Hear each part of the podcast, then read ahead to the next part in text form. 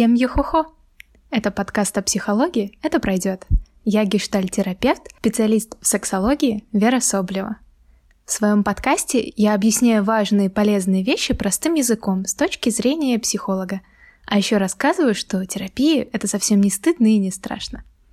Если у вас есть вопросы, истории, то пишите мне на почту. Подкаст это пройдет собака яндекс.ру. Я очень хочу вас слышать. Мы очень давно не виделись, поэтому я решила возродить этот подкаст. А еще сегодня речь пойдет о такой важной теме, на которой я вела лекторий «Этические принципы и этика публичности психолога в наше время».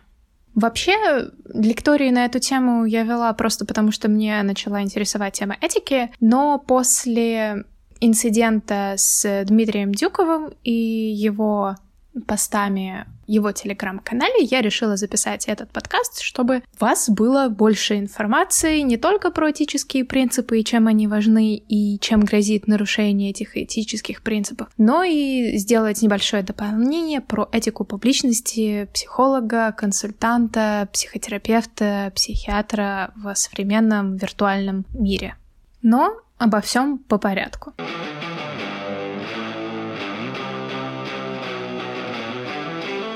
Существует шесть базовых и плюс три не очень базовых этических принципов, но мне кажется, ранжировать их по важности и по воздействию на клиентов немножко некрасиво и как минимум глупо. Потому что, как мне кажется, все они очень важны, нужны и должны быть соблюдены в равной степени.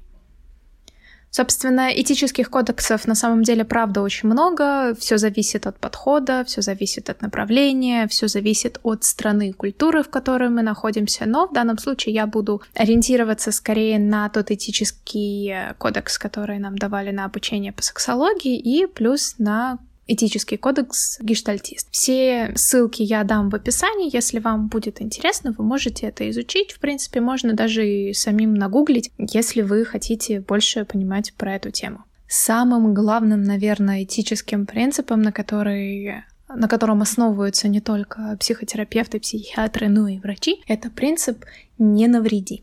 Что он значит? Мы не вовлекаем клиентов в действия, которые могут навредить ни физически, ни эмоционально, никак. Специалист предоставляет физическую, эмоциональную безопасность и осознает свое привилегированное положение. Как бы кто ни говорил, как бы кто ни считал, позиция терапевтов, позиция консультантов, позиция врачей всегда будет ну, чуть до сверх, чем позиция клиента. Мы всегда немного до авторитетные личности для той стороны, и мы несем за это большую ответственность. Единственным, наверное, исключением, хотя, наверное, это скорее под подкреплением этого же принципа будет являться то, что мы не можем нарушать законы УК данной страны, в которой консультируем, если мы знаем, что какие-либо действия клиента или по отношению к клиенту могут ему навредить, мы обязаны сообщить в соответствующие органы власти. Второй принцип — это принцип автономии.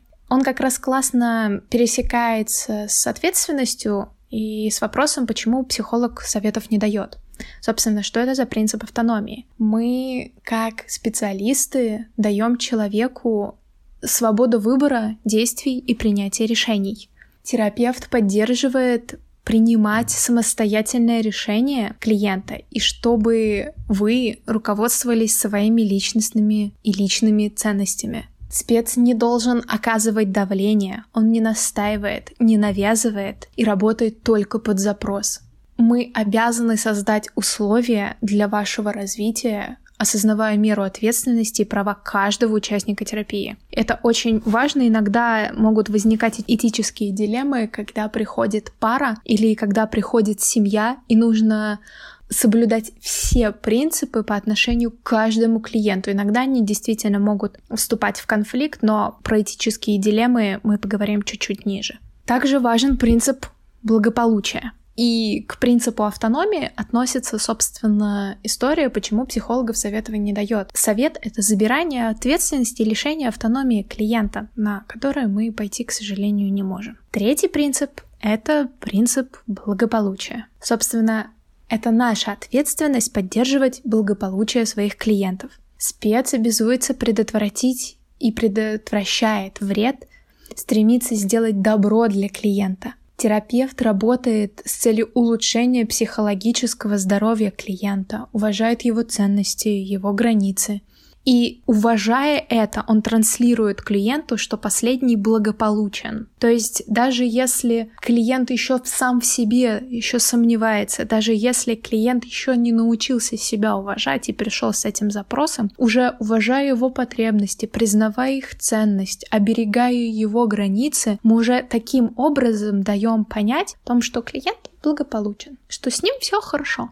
Это также активная и заинтересованная в клиенте позиция. То есть, что мы, когда мы интересуемся, значит, мы транслируем, что с вами правда все хорошо. Ну, мы не игнорируем, мы не обесцениваем переживания. Следующий принцип — это принцип справедливости. Сюда же каждый раз, когда я с ним сталкиваюсь, на самом деле сталкиваюсь с коллегами по цеху, меня каждый раз немножко крантит в этом месте, потому что когда у меня был модуль по ЛГБТ и квир, я каждый раз удивлялась тому, как много коллег, которые дискриминируют по разным половым признакам, по ориентации, по цвету кожи и так далее. Для меня это немножко, правда, остается все еще за гранью, потому что, ну, как ты можешь а, обесценивать э, клиента и не учитывать его особенности? Да, я знаю, что я каждый раз удивляюсь, и я сама вхожу в число тех терапевтов, которые у себя приписывают, что они ЛГБТ и квир э, friendly, полиамория friendly, но для меня это скорее история, что ну, правда очень странно, что не все терапевты такие, и это скорее э, вопросы к этим коллегам, вопросы к их супервизии, их к личной терапии к их образованию, точнее даже не только к образованию, а к обновлению знаний, потому что я знаю некоторых терапевтов, которые получали образование лет 20-30 назад, для которых э, гомосексуальность все еще болезнь, потому что их так научили, а новых знаний не дали и поэтому выходит диссонанс, но это, опять же, ответственность терапевта, что он не обновляет эти знания, но к ответственности мы перейдем чуть-чуть попозже, а пока про справедливость немножко. Принцип справедливости подразумевает, что терапевт учитывает особенности каждого клиента, что он не дискриминирует по никакому признаку, что учитывает особенности и возможности каждого. Мы учитываем потребности. Тут, кстати, очень важно говориться, допустим, что если, допустим, пришла в терапию пара, в которой есть домашнее насилие, терапевт может поддерживать жертву и не поддерживать агрессора, понимать, исследовать но не поддерживать. Тут ориентация терапевта происходит на нормы, на мировоззрение и на ценности клиента. И, собственно, мы здесь переходим про ответственность. Это соблюдение правил, взятых обязательств, э, задача и обязанность терапевта защищать границы терапии. Также важно при заключении контракта, многие терапевты, кстати, делают это устно, я делаю это письменно, Важно, чтобы при заключении контракта оговаривалась или же прописывалась не только ответственность клиента, но и ответственность терапевта, потому что мы здесь находимся ну, в равной доле ответственности. Терапевт должен понимать последствия рекомендаций. Опять же, тех же, например, вот это тоже касается про советы. Он должен понимать границы своей компетенции, свое, собственно, психологическое здоровье, потому что терапевт не должен лечиться об своих клиентов. Он несет ответственность перед законом, перед коллегами и перед родственниками, кстати, клиента тоже. Это тоже важно учитывать, потому что зона нашего влияния распространяется и может быть распространена не только на клиента, но и на его окружение тоже. И мы должны осознавать последствия своего влияния. К слову, про границы своей компетенции. Я часто встречала терапевтов, которые и швец, и жнец, и на дуде, и грец. И тут важно оговориться. Терапевт, правда, может быть таким. Но вообще, по-хорошему, по каждому из этих пунктов должно быть соответствующее образование. Терапевт, правда, может и психолог э, может, правда, иметь разные зоны компетенции. Например, там работать с тревожностью, работать э, с сексуальностью и там работать э, с, в EMDR подходе. Но по каждому из этих он должен быть сертифицирован. Он должен пройти обучение, он должен быть, пройти супервизию и так далее. Границ компетенции, правда, может быть много. То есть, допустим, я про себя знаю, что мне очень интересует телесность взаимоотношений с телом, и я изучаю сексологию, я изучаю расстройство пищевого поведения, и э, мой подход — это гештальт-терапия. И я знаю, что по каждому из этих пунктов у меня э, должны быть сертификаты, у меня должно быть пройденное обучение, у меня должна быть супервизия и личная терапия. Только тогда я могу понимать, что это вот, ну, граница моей компетенции, я могу по этому поводу консультировать. Также терапевт не должен прятаться за техники. То есть мы не только... Я встречала такие кейсы, когда работа с клиентом заключалась только на, шпига... на шпигивании техниками, но не разбором переживаний, не разбором контакта между клиентом и терапевтом, а это бывает очень-очень важно, а с некоторыми, в некоторых случаях это основа терапии, именно клиентотерапевтические отношения.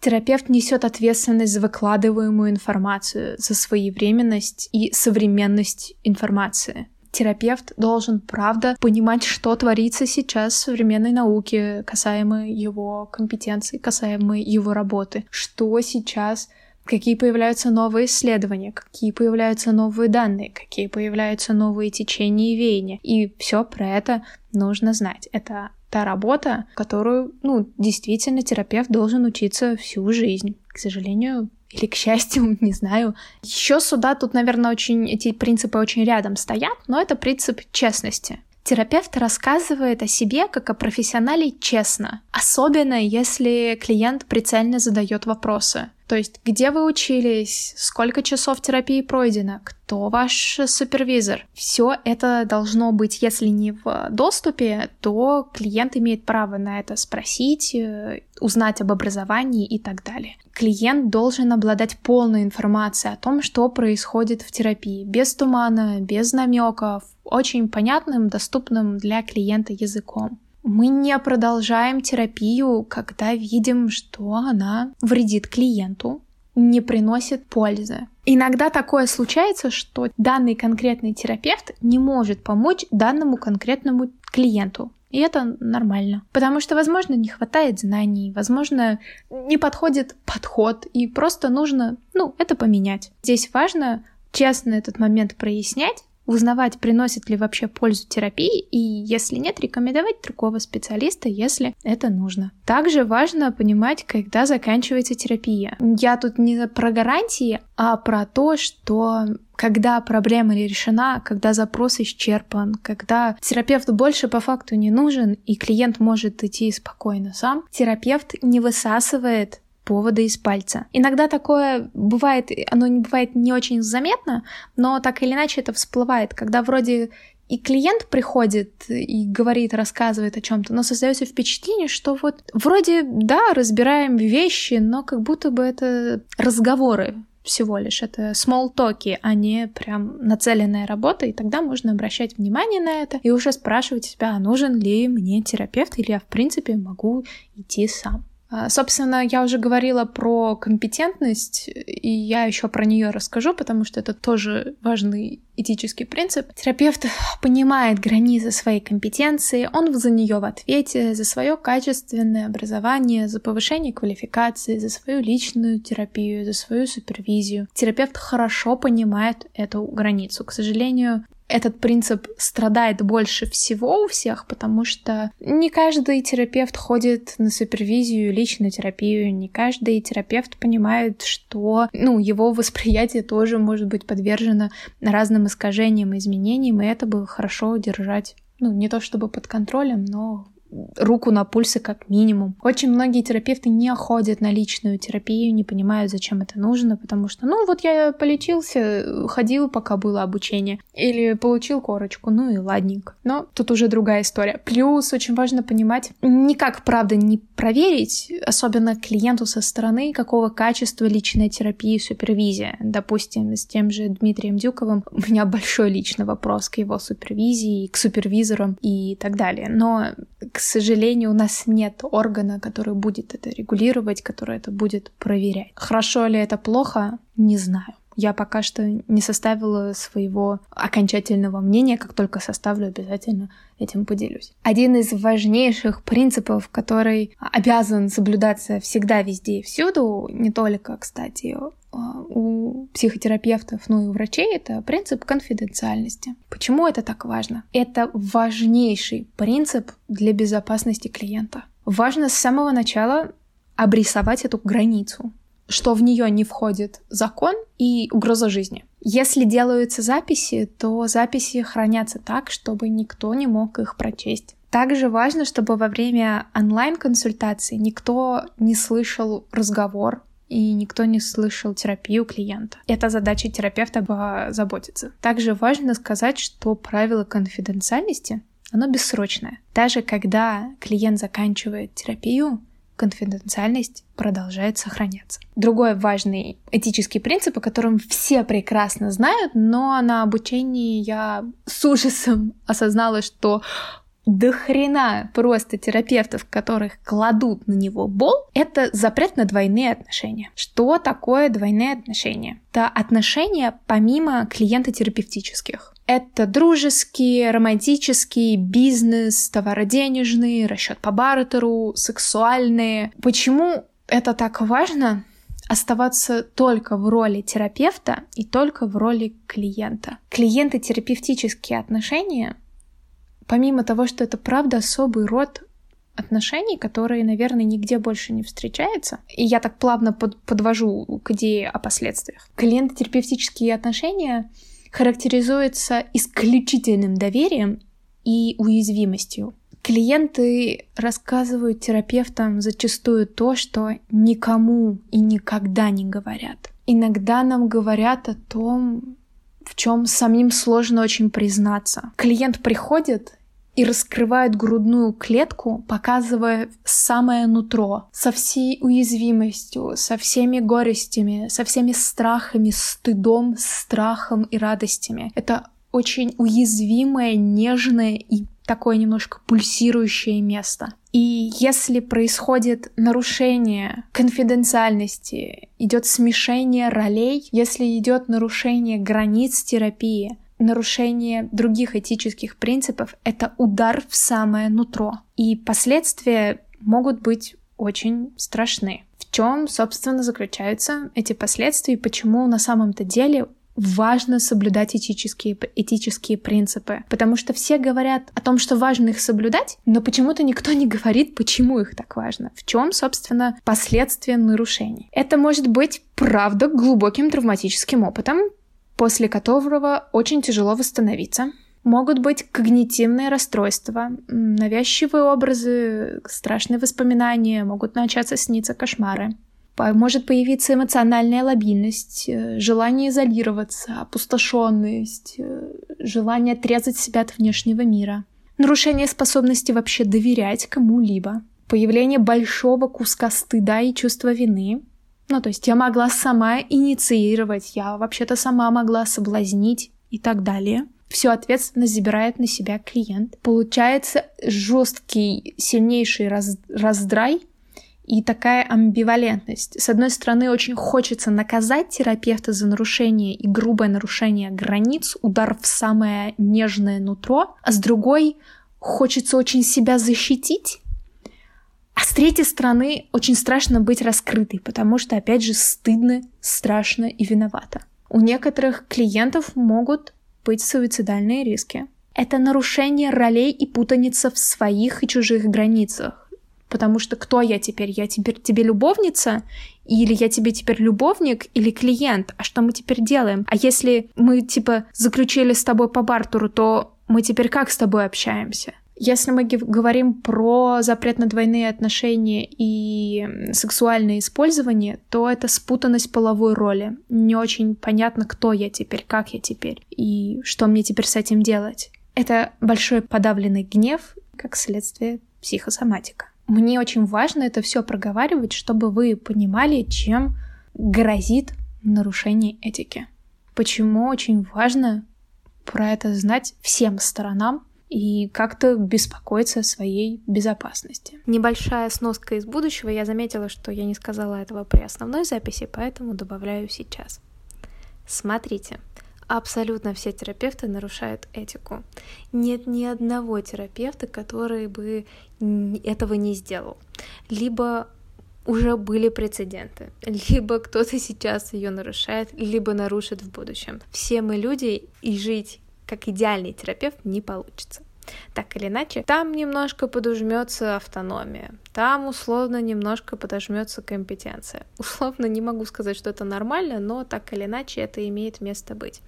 Я знаю, что в странах развитого капитализма а, есть такая идея, где есть этические комиссии, где по этому поводу выносят дела, кейсы и разборы, думают ввести такие системы, я не знаю, как футбольных карточек или что-то вроде того, что есть три ступени, три градации нарушения этических принципов. Там, условно, зеленая, желтая и красная. При нарушении красной тебя могут выпнуть, допустим, из профессии, и так наказание поменьше, потому что там условно при нарушении автономии, при нарушении э, компетенции может быть не очень сильный ущерб, хотя, наверное, при вопросах компетенции может быть и сильный, но тут нужно просто разбирать каждый случай отдельно. А вот в случаях нарушения конфиденциальности, запрета на двойные отношения, принципа «не навреди», урон, правда, может быть очень большой.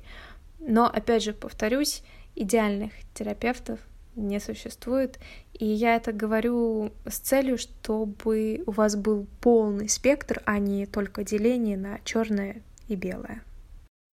Перед тем, как мы перейдем к этике публичности, я немножко еще расскажу, что такое этическая дилемма. Этическая дилемма — это ситуация, в которой вступают в конфликт этические кодексы, то есть, например, семейного терапевта и кодекс модальности. Или когда ни один выбор не может быть хорошим, то есть, э, по факту, говоря языком ведьмака, мы выбираем меньшее зло. В этой дилемме работает терапевт. Терапевт должен очень хорошо разбираться в системе ценностей, в культуре и в системе ценностей культуры клиента. И для решения этических дилемм есть свой определенный протокол, есть свои определенные вопросы и последствия. Я думаю, что люди, которые э, хорошо обучаются, примерно представляют этот протокол и знают, что с этим делать. Но клиенту это не очень может быть э, полезно, важно знать просто потому, что мы приходим уже с готовым практически решением и обсуждаем последствия каждого из этих решений уже в самой терапии, когда у нас перед глазами есть такая своего рода схема. А сейчас перейдем к этике публичности.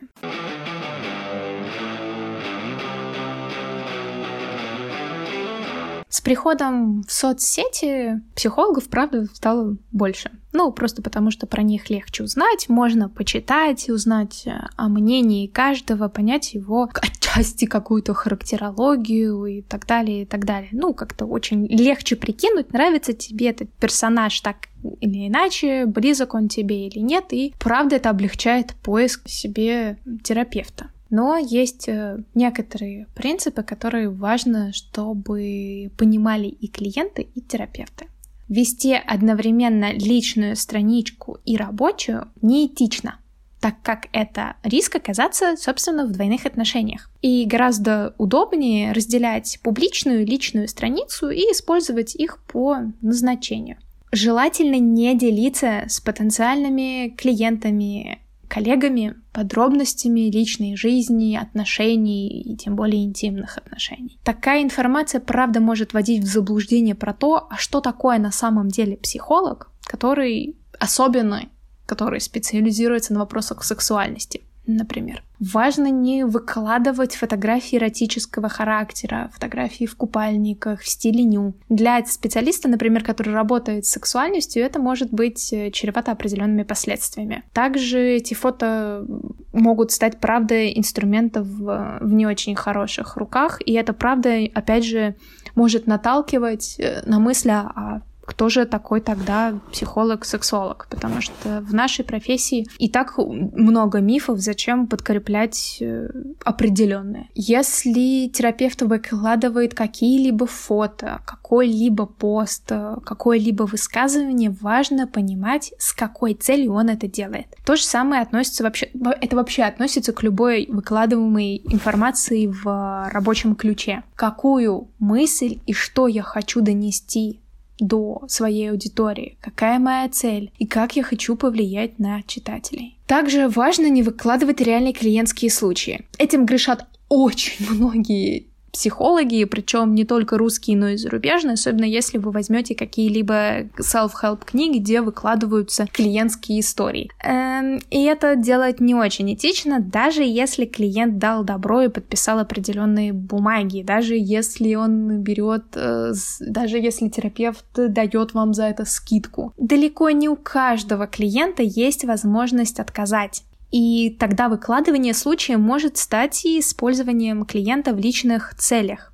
Устраивание таких акций, написание книг, брошюр и прочих материалов — это по факту использование клиента в целях маркетинга. Мы, к сожалению, живем в то время, когда маркетинг прям очень хорошо начинает побеждать этику. Многие на это закрывают глаза, особенно на курсах э, маркетингов для продвижения психологов. Но и это, правда, баланс между маркетингом и этикой, и в данном случае может быть, это работает только со мной, я выбрала этику, и моя работа от этого не очень-то страдает на самом-то деле. Мне очень понравилась книга Екатерины Сигитовой «Рецепт счастья», где есть цитаты клиентов, но у нее есть огромная классная сноска, которую я вам сейчас прочитаю. Здесь и далее я привожу истории незнакомых мне людей из интернета, которые поделились своими трудностями в принятии себя. Они все дали согласие на публикацию историй анонимно в моей книге. С ними согласовано точное место размещения их историй и окружающий контент в книге. Истории своих пациентов я не вправе использовать. Это запрещено этическим кодексом. Цитаты незначительно отредактированы с сохранением авторского стиля. То есть, по факту, тут не используются клиентские случаи. Это скорее анонимные высказывания, которые люди сами добровольно дают согласие. Они, скорее всего, проходят отбор, с ними подписывается контракт, они знают, как будут использованы их слова, и в крайнем случае они, правда, имеют право отказаться. С отзывами на самом деле работает примерно похожий принцип. Ну, если мы берем прям жесткие-жесткие границы, нельзя использовать отзывы так как это, это правда считается использованием клиентов в целях продвижения. Но если у есть желание у самого клиента от, оставлять отзыв, то отговаривать его тоже будет нарушением этики, поэтому мы не имеем на это права. Но важно тут отмечать, что имейте, пожалуйста, дорогие клиенты, в виду, ваш отзыв останется навсегда. Все, что попадает в интернет, остается там навсегда. Ваше отношение может поменяться, ваше отношение к терапии, к вашему терапевту может поменяться, все может измениться, а отзыв ваш останется. Но терапевт не настаивает, это тут уже ваша ответственность. Но мы заботимся о вашем благополучии и о вас соответственно. Мы не пишем статьи на заказ, э, чтобы донести какую-то чужую мысль и идею, потому что помним про влияние авторитета и экспертной позиции. Мы бережем себя от репутационных плохих историях, и если кто-то, условно, там обижает нас в комментариях, то да, наша, конечно, задача себя защищать, но важно понимать, как мы будем себя защищать, чтобы это потом не повлияло на нашу репутацию. Собственно, подвожу итоги к тому, в чем был прокол истории с Димой помогает. Собственно, вся история от, отражена в паблике Quality. Я дам, если вы не в курсе, дам ссылку на эту историю. Собственно, в чем была проблема? Дело, когда уже строилась э, защита э, со стороны Дмитрия и поддерживающих его пабликов. История, в, правда, не в феминизме. История вообще не в какой-либо то социальной повестке. История в том, что были нарушены определенные этические принципы. Например, история история с конфиденциальностью, потому что нельзя было рассказывать о происходящем то, что происходило внутри терапии то, как реагировал клиент и то, как реагировал терапевт. Не очень понятно, зачем это вообще было выставлено на всеобщее обозрение, но к этому мы вернемся потом. Было нарушено принцип благополучия, когда терапевт в достаточно плохих выражениях отзывается о своих клиентах, это нарушает благополучие. Терапевт также не очень понимает о, о своем влиянии не только на своего клиента нынешнего, но на клиентов в целом, о том, как эта история может отразиться на других клиентах, как это может отразиться на его репутации, как это может отразиться на будущих клиентов и вообще, в принципе, на клиентуре в целом. Потому что определенные люди могут подумать, а что если мой терапевт про меня также будет думать? А что, если он будет скрывать, что думает обо мне вот в таких уничижительных формах?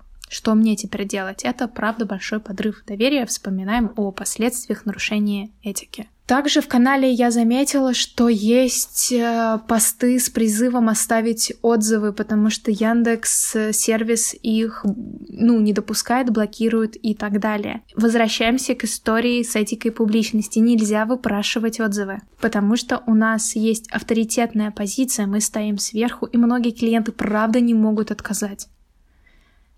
Или могут, но это очень страшно. Не каждый способен на это.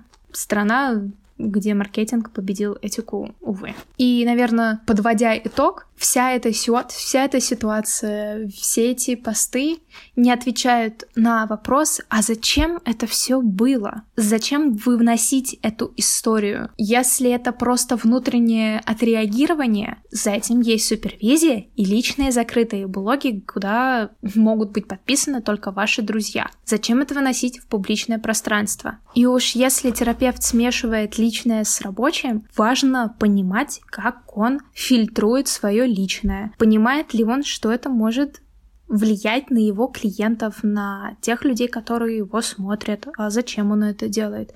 И тогда ему придется держать себя просто в еще более ежовых рукавицах, поэтому обычно рекомендуют разграничать личные и рабочие, чтобы снимать напряжение, условно, с этой историей.